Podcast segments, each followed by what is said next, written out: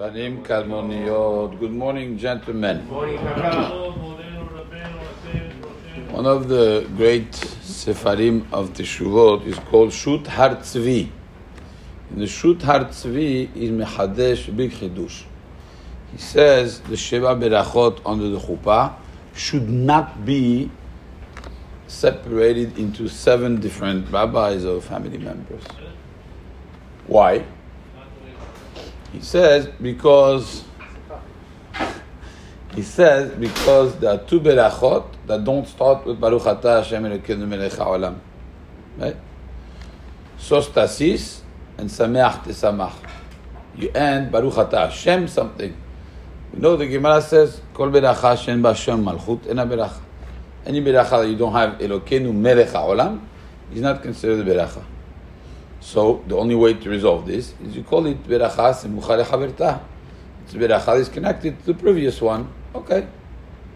Okay. Then if it's connected to the previous one, then how could you invite someone who didn't say the previous beracha to say sameach tesamach It only works if you said it yourself. So so uh, then if it's shomea kione, that means that the people who are going to say beracha they have to have kavanah to be Yotze the Beracha that the one before said? There's no such a thing. Nobody has Kavanah. And number two, you could only Shemak if you have a Chiyuv to do that. Or you have a Chiyuv to say the seven Berachot? No way. So there's a technical problem with two of the Berachot. That's why the Har Tzvi says, pick one person, that person says all the Berachot, and that's it. Kach Pasak he says. Obviously, we don't do that. We need to see why not.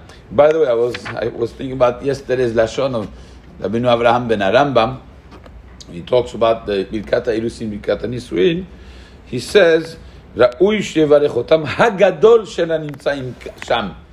The gadol who is there for the seven berachot, mashma from the lashon of Rabbeinu Avraham ben HaRambam, it's one person, the, the biggest uh, of uh, chacham there, he should say the seven berachot, right? It's the berachon yachid.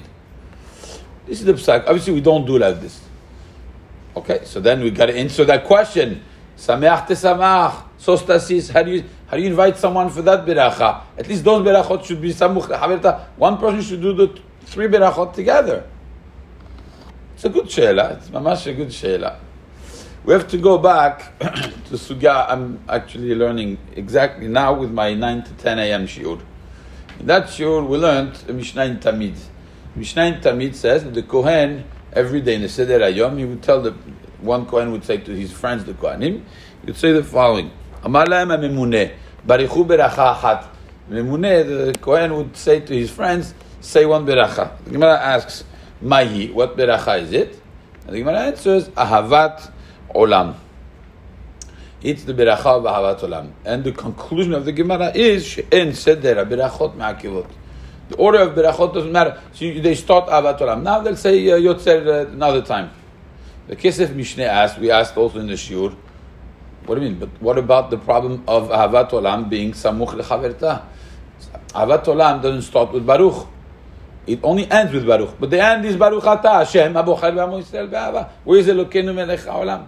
So what do you say? Samuch Lechaverta. It was composed to be right after Yotzer Or. They does say Hashem, Elokeinu melech haolam yotzer or.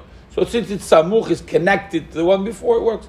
But now that you disconnect it, you put the Ahavat Olam by itself in the early morning with the Kohanim, and later they'll say the Yotzer. How is that going to work? This is the question of the Kesef Mishneh. Kesef Mishneh answers, once Chachamim, this is more like talking about how Chachamim composed the Berachot, but once Ahavat Olam's normal place should be after Yotzer, so it was composed like this, it's fine. כיוון שהיא סמוכה חברתה, since it is connected to one before normally. כשאומרה בפני עצמה, when he says it by itself, נמי חשיבה כאילו יש בה שם מלכות.